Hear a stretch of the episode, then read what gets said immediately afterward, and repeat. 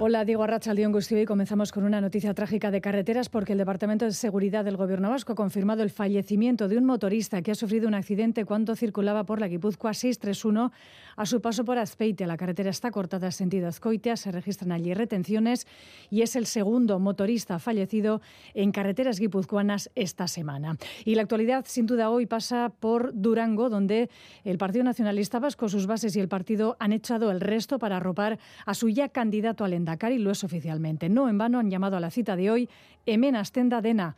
Pradales y Manuel Pradales ha sido proclamado por unanimidad por la Asamblea Nacional del Partido. Más lemas para hoy, Indar Berría es el proceso de elaboración de listas que hoy dan por concluido para las siguientes citas electorales, Parlamento Vasco y Europeo. Y Manuel Pradales cabeza lista por Vizcaya, candidato al Endacari también. Joseba Díaz Anchustegui por Araba, que le sigue Nerea Melgosa y Bacarcho Tejería por Guipúzcoa. En segundo lugar está Markel Olano. Tejería también repite como presidenta del Parlamento Vasco. Completa la oferta europea, en este caso, Ollane Aguirregoitia. En Landa Cogunia está Inoa Iglesia, Inoa Arrachaldeón.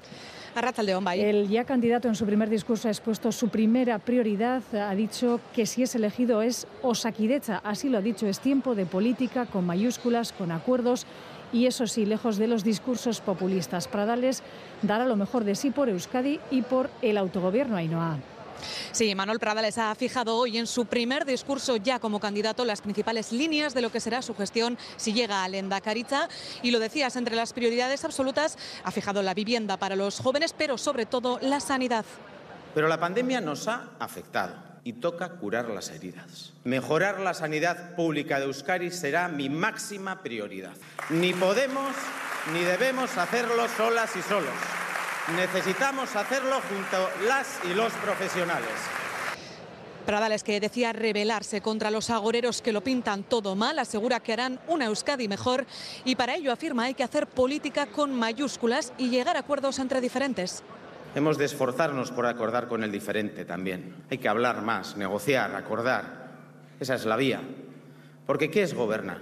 Es gestionar, es priorizar, es decidir y es colaborar colaborar con unos y con otros. En un extenso discurso hacía un repaso a su vida desde su infancia en el barrio Santurciarra de Mamariga a su etapa como remero de la Sotera. Ahora vuelvo a ser bogador, decía, del mejor club, Euskadi. Un acto en el que el tono de ganadores ha prevalecido, especialmente en el discurso del presidente del partido, Andoni Ortúzar, que no lo duda, ganarán las elecciones. Yo no tengo duda. Cuando se celebren vamos a ganar las elecciones. La cuestión es por cuánto. ¿Por cuánto? Y es ahí donde debemos hacer hincapié. Se debe de notar la diferencia. Se debe de notar la diferencia. Nos quieren nerviosos, decía Ortuzar, para asegurar acto seguido que no lo están. Ahí no ha sido también un día de gestos, básicamente hacia Íñigo Urcullu, reconocimiento sincero por parte de quien le sustituye en la plancha electoral del PNV. Urcullu ha tenido que ponerse de pie incluso para agradecer las palabras del presidente del partido y Pradales también recordaba que aceptó la oferta de su partido tras ver las lágrimas de su madre.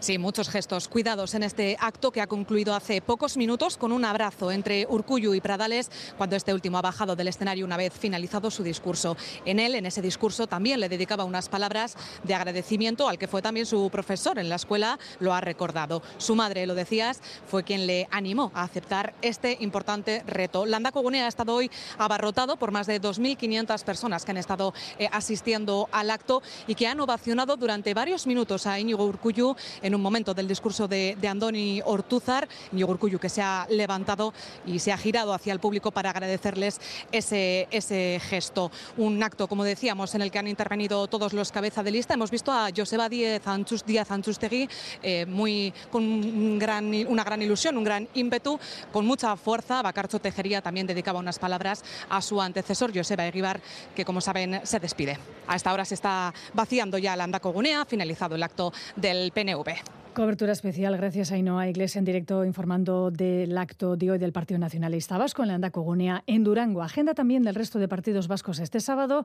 En el caso del PSE, el parque, en el Parque Científico de Miram y Tecnológico de Miramón, el candidato al Endacari en Ecuandueza ha dialogado con la vicepresidenta tercera y ministra de Transición Ecológica, Teresa Rivera, sobre los desafíos medioambientales a los que se enfrenta la sociedad. Rivera ha defendido que el cambio climático no es ideología. Andueza remarcaba que en Euskadi se puede hacer política diferente basada en las personas. Que en el mes de enero península ibérica supere los 24 o 25 grados y en algunos puntos se superen los 30 no es ideológico. Tenemos muchísimas ganas de demostrar que se puede hacer una política diferente, que se puede hacer una política distinta en la, en la que el eje siempre sean las personas y su bienestar.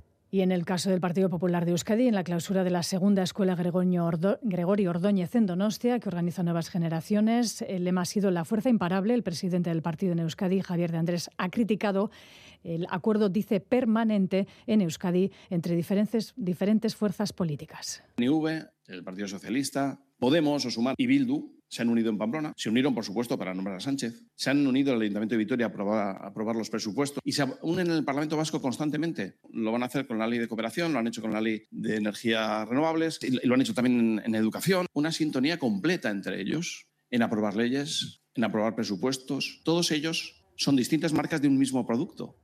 Y en vísperas de que el Partido Popular se manifieste de nuevo en Madrid en defensa de la igualdad, hoy más sus más de 3.000 alcaldes, dos de ellos a la vez, han firmado el manifiesto en defensa de la igualdad y en absoluto rechazo a la ley de amnistía. Los populares reclaman que no haya, dicen, un terrorismo bueno y exigen que todo acto terrorista sea investigado y juzgado. Portavoz Borja Semper.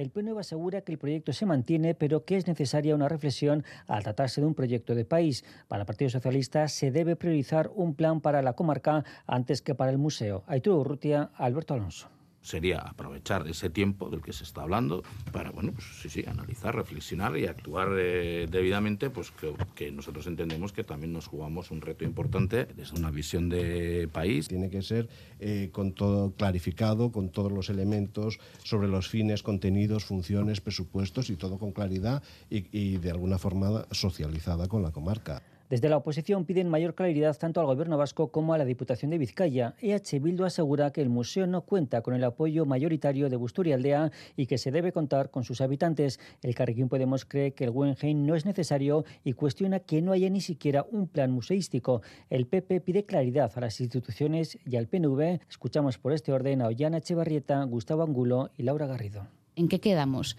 ¿Escuchamos a la sociedad y vamos a tomarnos dos años para reflexionar con ella o imponemos ya eh, un proyecto eh, decidido? No tienen un plan museológico, no se sabe por qué hace falta un nuevo museo de arte contemporáneo cuando ya contamos con bastantes. Si ya tenemos eh, posiciones desde el propio Lendakari y la diputa, propia diputada general que, que dice en mayo una cosa y ahora dice la contraria, pues poca, poca claridad, ¿no? El proyecto Guggenheim Urdaibai sigue generando posturas muy diferentes en la clase política vasca. Y los agricultores de Iparralde van a seguir adelante con sus protestas, con los cortes en la autopista para reclamar mejores condiciones y sacar adelante sus explotaciones y negocios. Van a seguir en la calle al menos hasta mañana. La oferta que ayer lanzaba el primer ministro tras visitar uno de los puntos más calientes en Francia no es suficiente. En la AP63, a su paso por Bayona, está Aitor Sagarzazo, Aitor Arrachaldeón.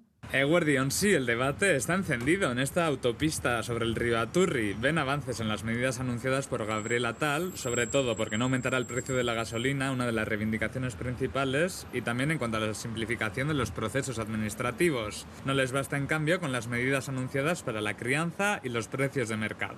Por ello, convocados por los sindicatos FDSA y Jeune Agriculteur, seguirán bloqueando esta A63 al menos durante el fin de semana. Escuchamos a Bernard Leif, presidente de la Cámara de Agricultura de los Pirineos Atlánticos. On a plusieurs cibles. La première, c'était le gouvernement, et il y a d'autres acteurs qui seront ciblés aussi. En sus palabras, el gobierno va en buen camino, pero otros actores tienen que cambiar también sus actos. Por ello, para la semana que viene ha anunciado acciones en la gran distribución, en los supermercados. Donc on maintient la pression ce week-end ici sur, le, sur ce pont d'autoroute.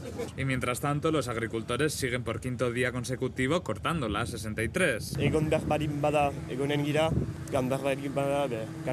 En cuanto al tráfico, los puntos conflictivos de ayer están tranquilos hoy. La 64, el puerto de Bayona o el aeropuerto de Biarritz. Por su parte, el sindicato ELB ha decidido no hacer más acciones este fin de semana y el lunes decidirán cómo seguir con las movilizaciones. Y concentración esta mañana en Saraut para condenar la agresión sexual denunciada por una menor de edad el pasado jueves en la localidad costera. Un hombre de 23 años ha sido detenido por la Archancha y ha pasado a disposición judicial. Lier. Ciudadanos e instituciones han salido a la calle en Sarauch para condenar la agresión sexual denunciada por una menor el pasado jueves. La Erzainza ha detenido a un hombre de 23 años. Xavier Churruca, alcalde. Queremos manifestar nuestra más enérgica repulsa y condena. Mostramos nuestro apoyo y cercanía hacia la víctima. Desde Macunde, Miren Elgarresta llama a concentrarse y denunciar siempre estas agresiones machistas. Herritarren atxikimendua funtsezkoa da eta hori baita sexu eraso eta eraso machistaren antidotorik garrantzitsuena eta importantena. Diferentes movimientos feministas volverán a concentrarse este próximo lunes a las seis y media de la tarde en la plaza del Ayuntamiento de Sarautz. Finalizamos con ese apunte con el que abríamos este pequeño bloque informativo. Segundo motorista fallecido en las carreteras guipuzcoanas esta semana. Este mediodía falleció un motorista en la Guipúzcoa 631 a su paso por Azpeite. Hasta aquí la información. Ahora retoman el testigo nuestros compañeros de deportes. Es que recasco. Aichiver, seguimos en Quirol Festa.